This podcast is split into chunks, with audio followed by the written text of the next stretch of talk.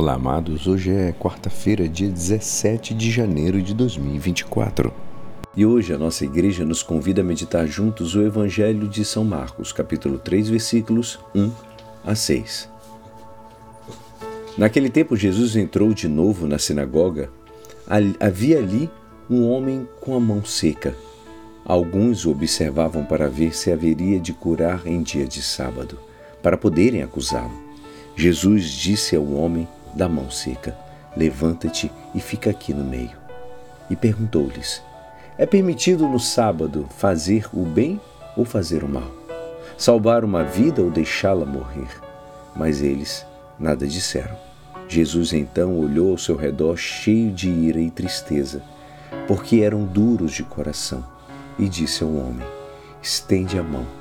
Ele a estendeu e a mão ficou curada. Ao saírem os fariseus com os partidários de Herodes, imediatamente tramaram contra Jesus a maneira como haveriam de matá-lo. Esta é a palavra da salvação.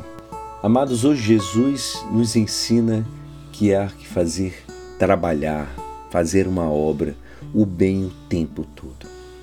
Não há um tempo para fazer o bem e outro para descuidar, o amor aos demais.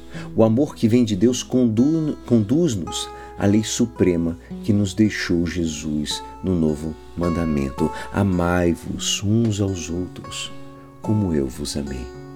Jesus não derroga nem critica a lei de Moisés, já que ele mesmo cumpre seus preceitos, acode à sinagoga ao sábado. O que Jesus critica é a interpretação estrita da lei que fizeram os mestres e os fariseus. Uma interpretação que deixa pouco lugar à misericórdia, ao amor. Jesus veio proclamar o evangelho da salvação, mas seus adversários, longe de se deixar persuadir, procuram pretextos contra ele. Ao mesmo tempo que vemos a ação da graça, constatamos a dureza do coração de uns homens orgulhosos que acreditam ter a verdade do seu lado. Experimentaram realmente uma alegria os fariseus ao ver aquele pobre homem com a saúde restabelecida?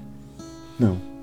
Pelo contrário, obcecaram-se mais ainda até o ponto de fazer acordos com os herodianos, seus inimigos naturais, para ver perder Jesus. Curiosa aliança. Com sua ação, Jesus libera também o sábado das cadeias com os que tinham amarrado os mestres da lei e os fariseus.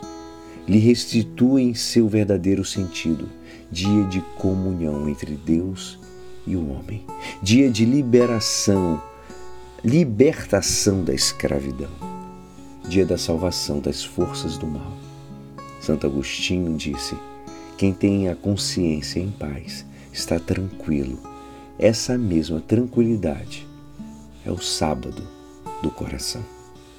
Amados, em Jesus Cristo, o sábado abre-se já o dom do domingo. E é assim, esperançoso que esta palavra poderá te ajudar no dia de hoje que me despeço. Meu nome é Alisson Castro e até amanhã. Amém.